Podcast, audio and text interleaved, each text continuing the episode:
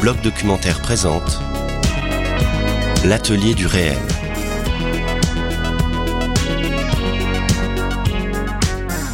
Bonjour à tous et à toutes, j'ai le plaisir de vous retrouver pour un nouveau podcast du blog documentaire. Et pour ouvrir cette rentrée 2020, je vous propose de suivre le parcours d'Emma et d'Anaïs, deux jeunes filles que la caméra de Sébastien Lifshitz a suivies pendant cinq années, depuis leurs 13 ans jusqu'à leur majorité. Adolescente se présente comme une chronique des doutes, des joies, des peurs et des fragilités qui traversent les deux héroïnes pendant ce passage de l'enfance à l'âge adulte.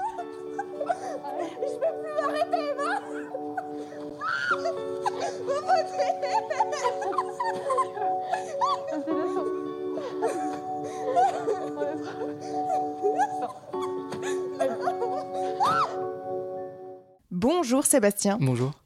Sébastien, vous filmez donc les deux protagonistes du film, Emma et Anaïs, sur cinq années. Est-ce que c'était une donnée essentielle du projet qui s'est imposée dès le début?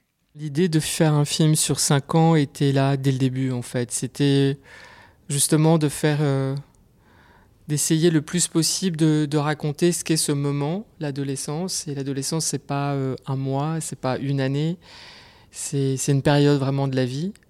Et, et d'essayer de, regarder la transformation d'un individu sur plusieurs années.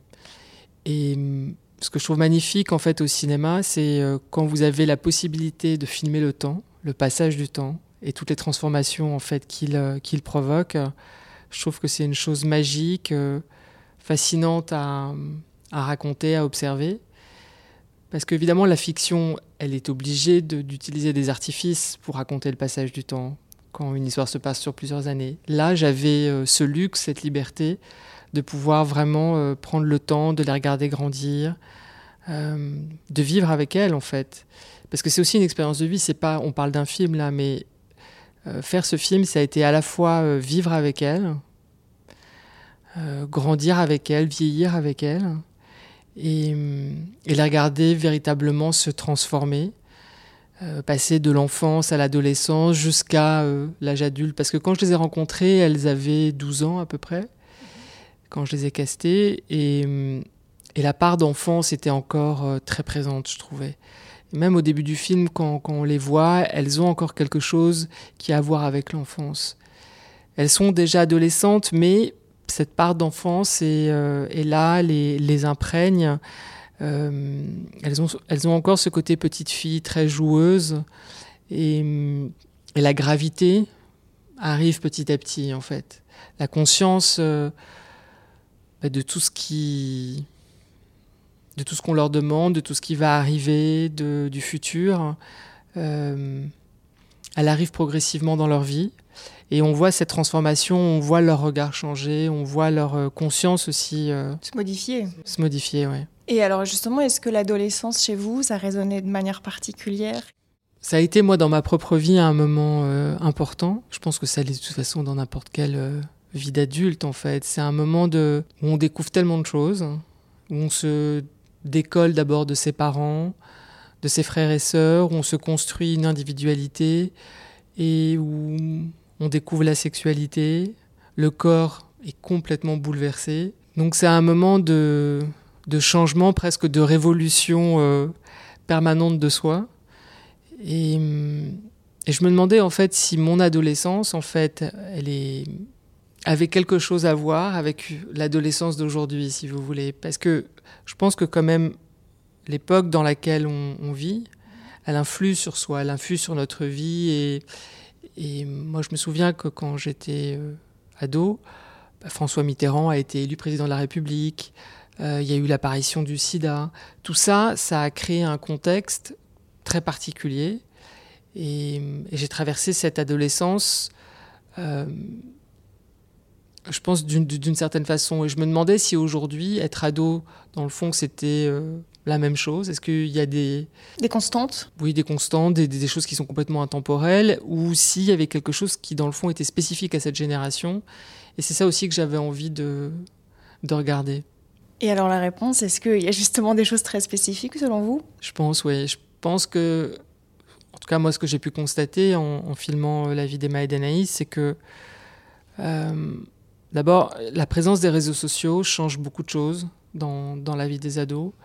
Euh, cette façon d'être affiché euh, en vitrine et de relationner en permanence sur tout et rien. La pression des parents est beaucoup plus forte. On sent qu'il y a quand même une, angoisse en fait des parents, surtout que ce soit l'école, que ce soit les fréquentations, que ce soit la sexualité, la drogue, tout est exacerbé. Euh, la société est complètement anxiogène. Euh, la surcommunication, la surinformation a rendu les parents encore plus flippés. Et grandir à l'intérieur de ça, je, pense que c'est quand même plus difficile. J'avais le sentiment, moi, que euh, mon adolescence, elle s'est faite de façon, je pense, plus libre oui, mais c'est pas parce que je vais avoir 18 ans qu'il faut s'en foutre de ce que je ressens. Non, mais tu, tu, dis rien. mais quand je pleurais pour Dimitri, tu vas pas me dire que tu voyais pas que j'étais malheureux. Je mangeais plus, je faisais que pleurer, je bougeais plus, je parlais plus. on a parlé à l'éducatrice, on a parlé à l'assistance sociale. Et au final, elles ont fait quoi, elles, pour moi? Après, c'est eux. Après moi, voilà, j'en ai parlé. Euh. mais personne Parce que là, c'est peut-être égoïste ce que je vais dire, mais c'est vrai que personne n'a rien fait pour moi. Alors, vous évoquez le passage du temps, et c'est vrai que le film se compose comme une grande fresque où l'on suit le rythme des saisons, la transformation des visages et des corps des deux jeunes filles. Comment est-ce qu'on appréhende une plage de temps aussi immense au tournage d'abord et puis au montage ensuite? Est-ce que ce n'est pas juste vertigineux?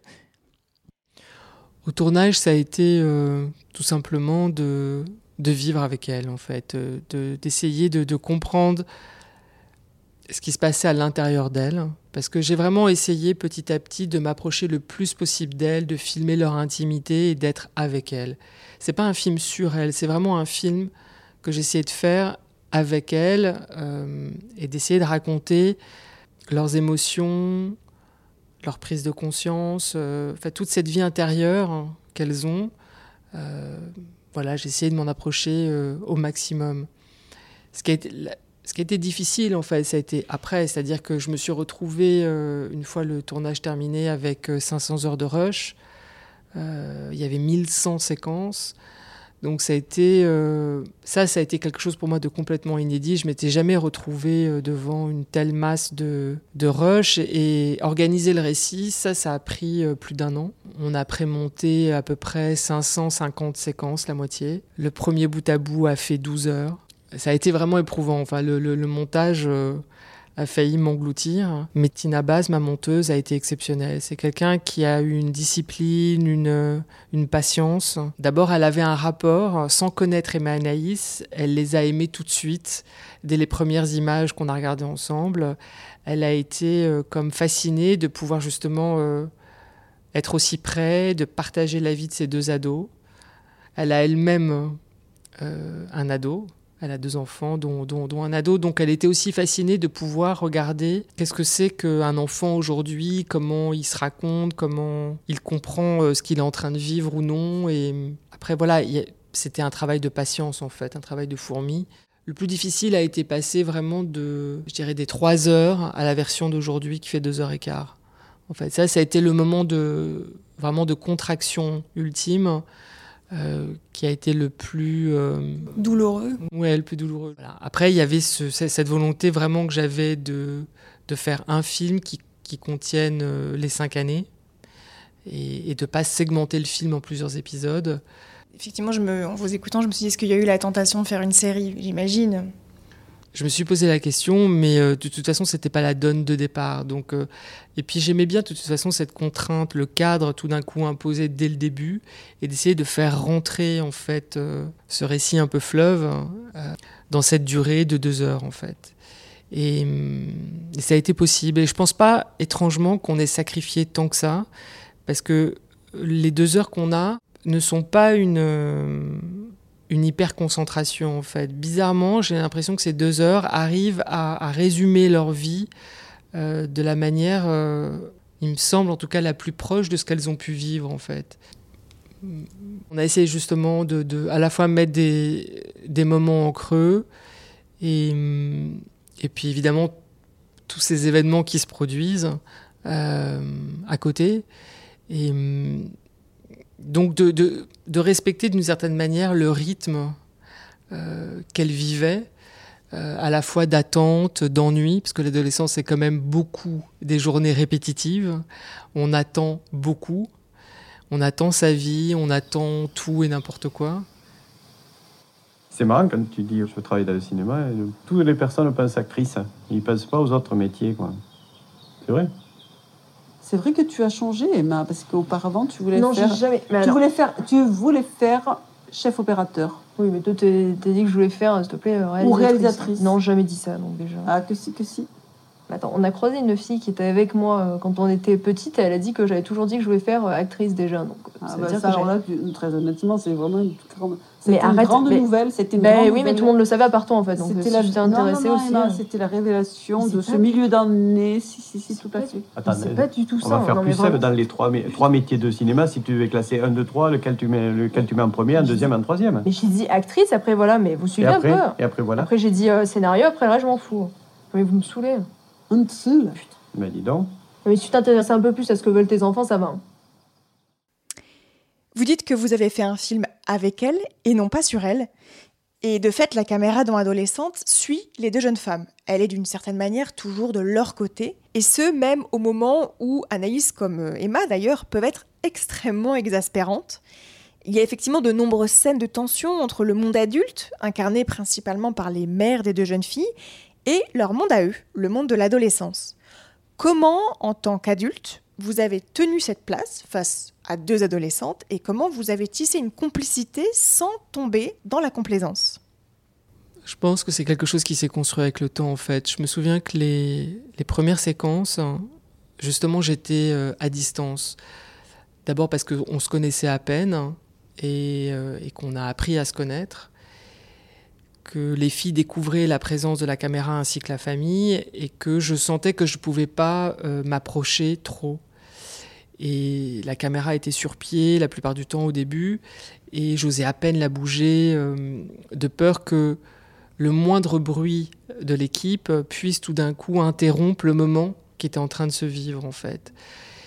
Et petit à petit, je me suis rendu compte, d'ailleurs assez vite, au bout de 2-3 mois, euh, que je pouvais en fait euh, m'avancer. Je pouvais petit à petit euh, gagner de la proximité. Aussi, je pense que les filles et, euh, les familles, petit à petit, nous ont fait confiance. Elles ont vu qui on était et un lien a commencé véritablement à se nouer et à permettre en fait qu'on puisse s'approcher et de filmer de plus en plus leur intimité. Et on a travaillé au bout d'à peu près deux ans, euh, plus à l'épaule, on a allongé encore plus les focales et hum, pour avoir ce sentiment encore euh, plus présent d'être avec elle en fait.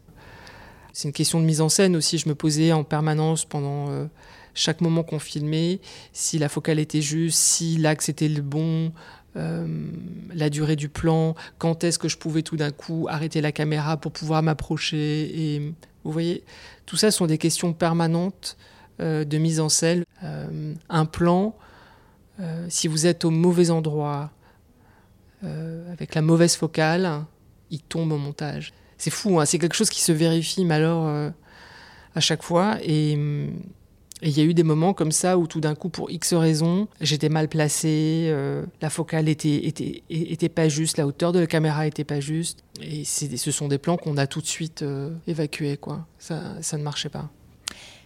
Alors, puisqu'on part de place dans le film, l'autre aspect qui est quand même très important, c'est que vous êtes un homme et que d'ailleurs la jante masculine est assez peu présente dans le film. On peut même dire qu'elle est assez absente. Il y a les pères d'Emma et d'Anaïs qui sont très en retrait. On assiste surtout à des face-à-face mère-fille.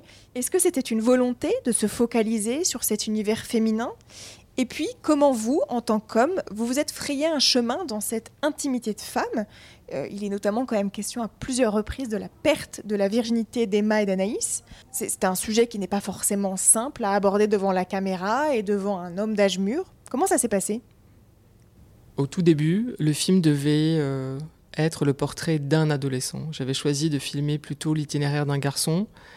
Étant moi-même un garçon, je, je considérais que c'était plus simple euh, de partager l'intimité de quelqu'un de mon propre sexe, en fait. Et je partais du, présupposé que euh, une fille aurait beaucoup plus de mal à accepter, particulièrement à cet âge, le regard d'un homme. Et hum, pendant que je faisais en fait le casting, j'ai rencontré tous les proviseurs de Brive où se passe le film. Parce que Brive, en fait, est une ville assez incroyable. C'est vraiment une ville d'ados. Il y a à peu près 10 établissements, 10 collèges-lycées. Donc euh, c'est un vivier d'adolescents absolument euh, phénoménal.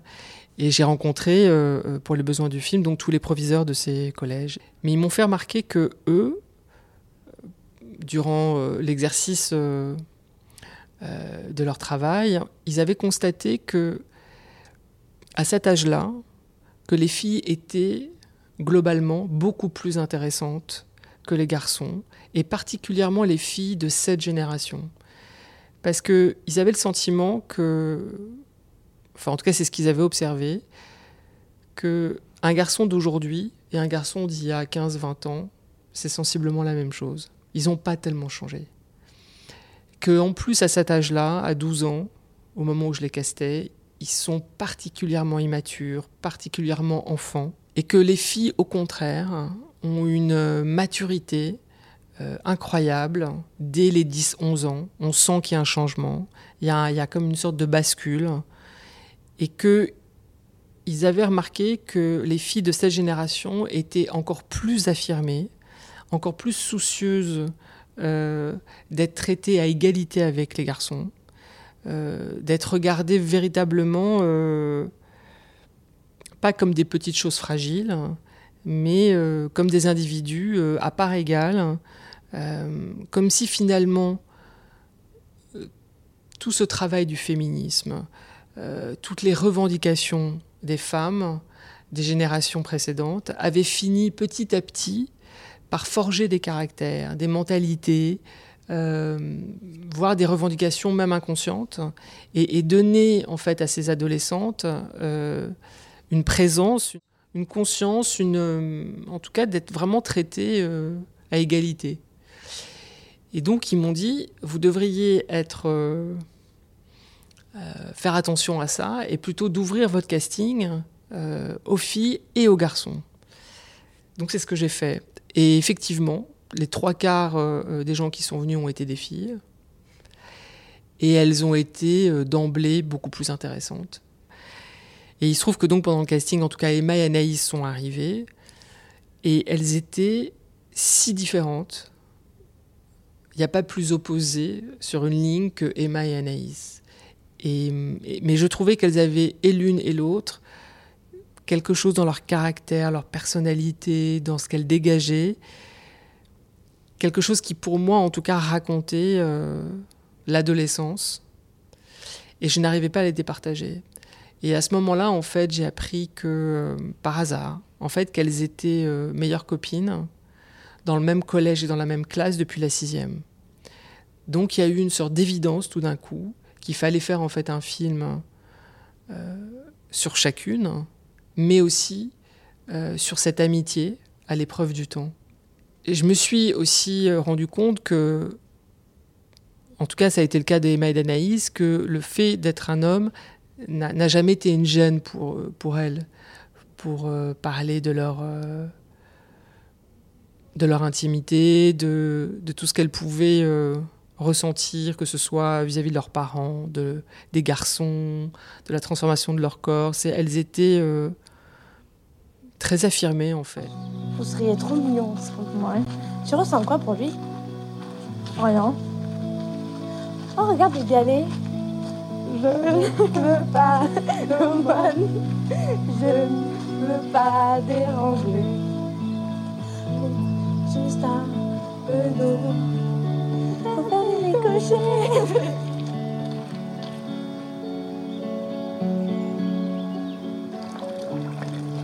Je me pose une question. Mhm. Pour toi, c'est à quel âge l'âge idéal pour refaire pour la première fois? Bah, N'importe quel âge, hein, on va dire. Bah, tout le monde me dit n'importe quel âge. Euh, du moment que tu te sens ouais, pas. j'essaie de m'attaquer. Pas, pas, à 10 ans non plus, en hein, pitié. Ouais, voilà. Mais pour un, gars, pour un gars, je pense pas que c'est plutôt. Euh, ah non, c'est pas pareil, les mecs. Vers 15, 15, 14 et tout, et pour les filles, plus vers 16 ans. Parce que c'est jeune quand même, 15, 14 ans. Pour quand même plutôt 17, 18 pour moi, mais après. En gros, si je le fais cette année, pour toi, ça mais Non, mais ça dépend des gens. puis ça dépend du moment que tu sens prêt. Avec le copain. En fait, moi, on m'a toujours dit qu'il n'y avait pas d'âge, qu'il fallait juste se sentir prêt. Puis imagine que t'as une idylle avec un mec et que t'as euh, 16 ans et qu'après avec les autres c'est plus du tout pareil. Tu vas pas me dire que tu vas attendre, tu vois ce que je veux dire? Ouais, c'est ça. Tu trouves qu'on a une idylle avec Dimitri? Bah oui, quand même. En plus, vous connaissez depuis un paquet de temps et tout. En fait, dis-moi la définition d'idylle. Je sais pas.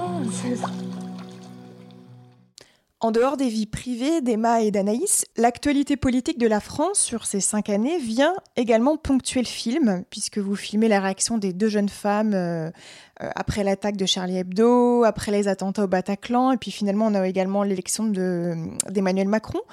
Ça avait du sens pour vous d'ancrer le parcours d'Anaïs et d'Emma dans une réalité historique? Ce qui était important pour moi, c'était que il s'agissait de raconter euh, deux vies adolescentes au plus près, mais à l'intérieur de, de- de- de ces cinq années, de raconter euh, aussi euh, une sorte euh, de, de- de grand récit qui serait celui de l'évolution de la France de ces cinq dernières années. Et ça, pour moi, c'était et d'essayer vraiment de de construire une sorte de dialogue entre les deux de savoir si, quand on est adolescent, est-ce que le monde extérieur est quelque chose qui existe? Est-ce que ça nous pénètre? Est-ce qu'on en a euh, une conscience ou non? Et, et d'interroger ça dans le film par rapport à, à leurs 13 ans, leurs 14, leurs 15, leurs 16 ans. Euh, et on voit petit à petit que, oui, elles voient le monde, en fait. On a toujours le sentiment que les ados se foutent complètement de ce qui se passe à l'extérieur. euh, de leur, euh, de leur bulle, de leur petit cercle, et comme s'ils n'avaient conscience de rien. Et en fait, non.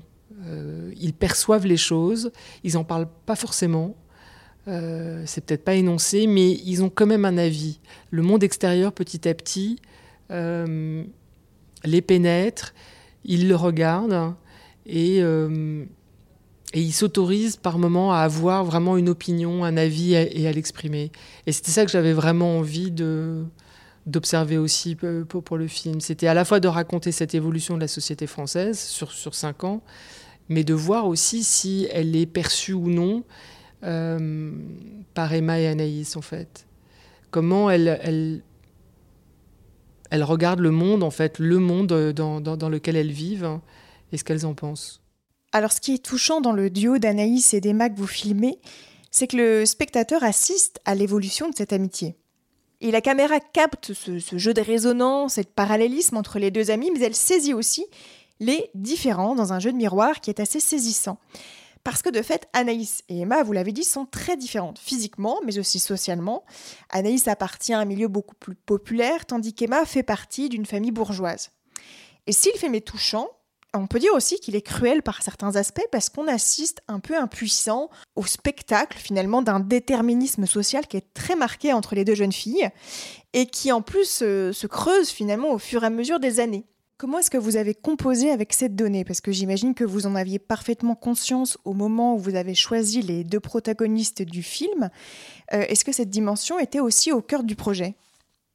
Bah, au début, ça n'a pas été un sujet, mais ça l'est devenu, en fait. C'est-à-dire que c'est pas du tout quelque chose que j'avais prévu dans, dans le projet initial. Et puis, évidemment, cette différence sociale entre Emma et Naïs était si forte, hein, parce que elles avaient ces différences de personnalité, mais il y a aussi euh, ces milieux sociaux qui viennent tout d'un coup euh, s'entrechoquer. Et hum, ça me faisait un peu peur. euh, pour tout dire, parce que j'avais peur justement de cette opposition si forte en fait. Et j'avais peur tout d'un coup qu'elles soient comme des archétypes presque caricaturales de leur milieu. Et hum, donc je faisais très attention de ne pas en rajouter, si vous voulez. Parce que et l'une et l'autre hein, euh, ne peuvent pas être réduites uniquement qu'à leur milieu et à leur éducation. Donc euh, on a aussi euh, essayé de, je dirais, de valoriser ou de mettre en avant ce qui constitue surtout leur personnalité, en fait. Alors évidemment, la dimension sociale est, importante, particulièrement dans la vie d'Anaïs. C'est quelqu'un qui est sans cesse en lutte. Euh, on a le sentiment que le, sort s'acharne en fait sur elle et, sa famille. Mais elle a une capacité à rebondir, il y a une forme de résilience chez elle que je trouvais euh, incroyable. Et elle, va toujours de l'avant. Et, hum, Emma, qui pourrait apparaître comme la personne la plus protégée, la plus euh, aidée, est bizarrement celle qui est beaucoup plus en lutte pour s'affirmer, trouver sa place. Euh, on a le sentiment qu'elle flotte pendant toute son adolescence dans une sorte d'indécision, presque incompréhension de, d'elle-même en fait. Euh, son milieu euh, a des exigences, ses parents ont des exigences, et, hum, et elle ne sait pas comment y répondre d'une certaine façon, parce qu'elle ne sait pas si finalement les désirs de ses parents et de son milieu euh, sont les siens. Et probablement non. Et qu'elle rêve quelque chose d'autre pour elle, mais elle ne sait pas si elle en est capable. Elle ne sait pas si elle a même le droit de l'exprimer. Et c'est ce que le film raconte, c'est que petit à petit, elle finit par prendre le droit, en fait.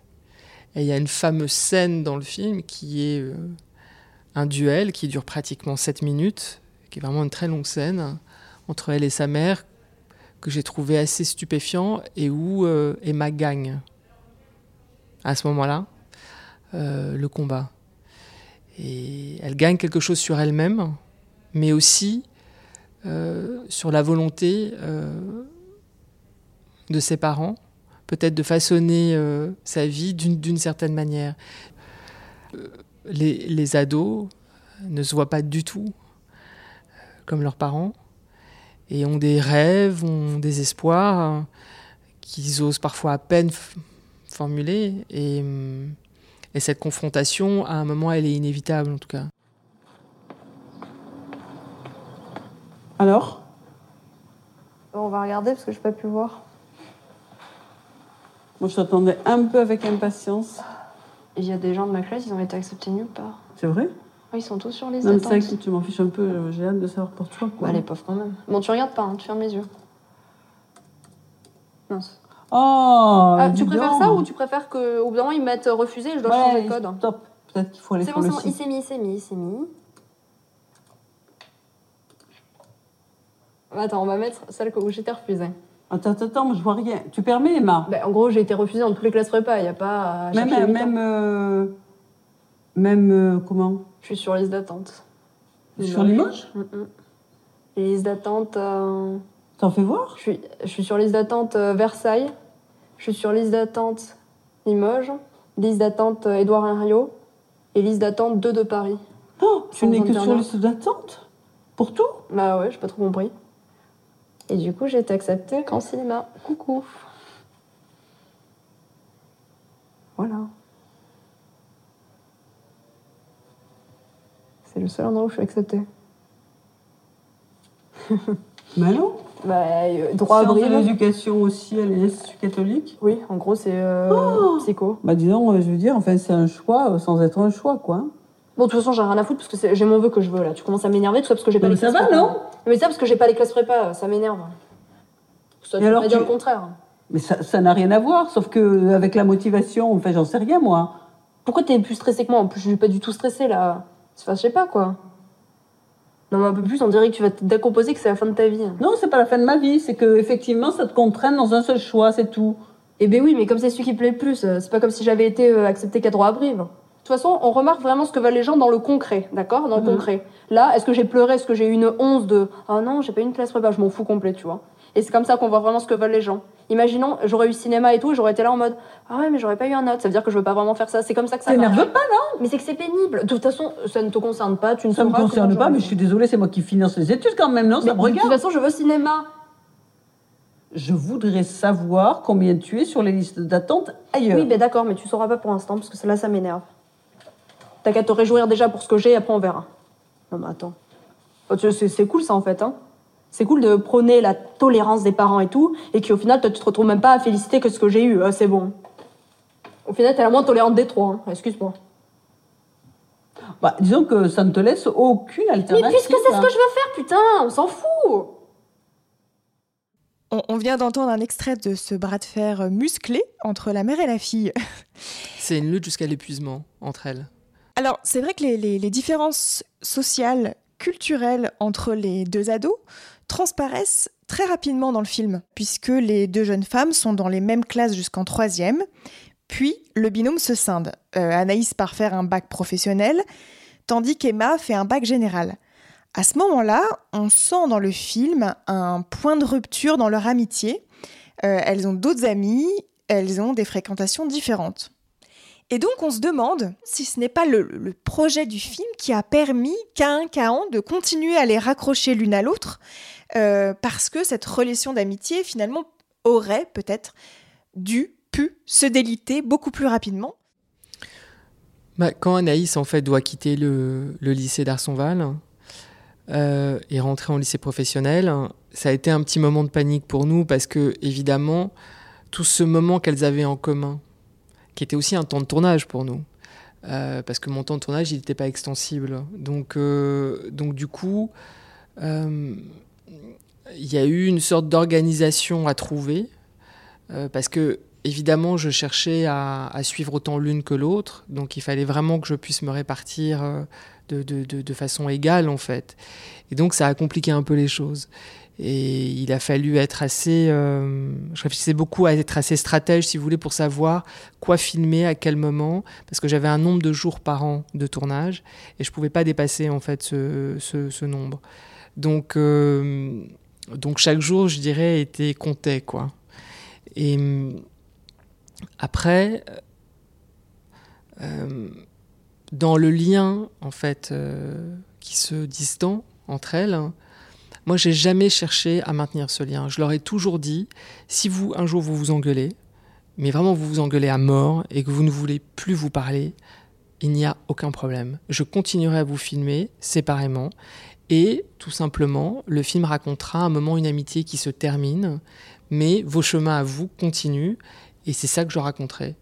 Donc, elle savait très bien qu'elle n'avait euh, euh, aucune pression ou euh, aucun ordre d'une certaine manière à, respecter. Euh, elles étaient totalement libres en fait. Alors c'est vrai qu'on voit que quand même leur lien se, se distend, mais que il se maintient étrangement. Alors que tout change, euh, leur fréquentation, euh, les lycées n'ont strictement rien à voir, même le langage n'a rien à voir les ados de Harsonval, qui est le lycée, on va dire, euh, de la bourgeoisie euh, de Brive, n'a rien à voir avec le lycée professionnel où va Anaïs. Et, et où là aussi, on sent que d'un point de vue social, en fait, c'est pas les mêmes milieux. Mais le lien s'est quand même maintenu entre elles. Et je n'arrêtais pas de leur dire, mais vous n'êtes pas obligés de vous voir. Si vous voulez ne pas vous voir, vous ne vous... Et puis, je sais pas, quelque chose comme si elles avaient envie quand même de savoir ce que l'une faisait. Et peut-être que le futur finira, comme elles le disent dans le film, par les séparer. Que quelque chose sera quand même plus fort, qui est tout simplement euh, la vie, quoi, et, les choix qu'on fait. Quelque chose, à un moment, probablement euh, interrompra cette amitié, j'imagine. Mais pour l'instant, elle, elle tient à un fil comme ça, mais elle est, elle est, elle est toujours là, quoi. Et mais je me demandais, est-ce que tu penses que genre, euh, parce que tu vois, genre tu vas partir à Paris, moi je vais partir à- sur Limoges. Tu penses qu'on se reverra?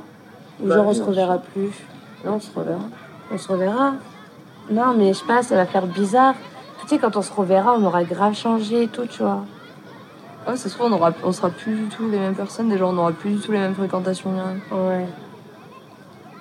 En tout cas, tu vas me manquer. Hein. Non, il faut pas en parler, moi, ça me rend triste. Tu vas me manquer. En fait, j'aime pas qu'on me parle de. Genre, je fais genre, euh, je sais pas ce qu'on va faire l'année prochaine. Ouais, mais bon, faut peut-être qu'on en parle à un moment donné, tu vois. Puis ça se trouve, on gardera pas contact en vrai.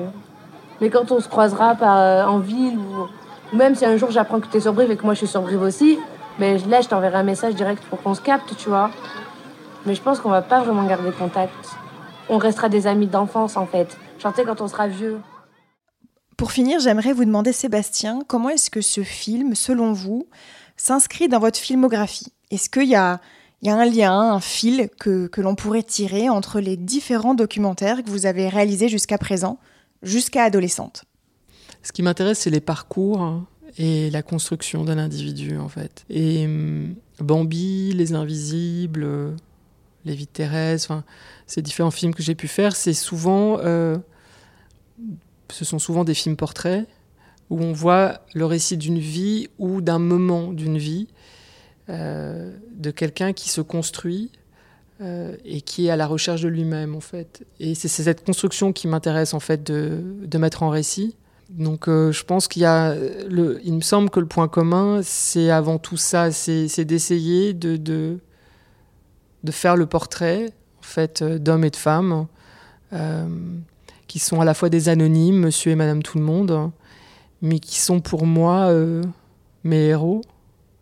Et, et, nous aident à comprendre euh, bah, ce que peut être ce que c'est que de se construire et de d'essayer de trouver sa place en fait et de et d'essayer d'être un être libre je pense et que c'est pas quelque chose qui va de soi en fait c'est quelque chose qui est vraiment le, le fruit d'une lutte d'une construction d'une réflexion donc c'est ce que j'ai vraiment essayé d'observer avec Emma et Anaïs, qui sont vraiment regardées à un âge où, euh, je dirais, la transformation, elle est, euh, dans ce moment, je dirais, le plus intense, euh, le plus fragile.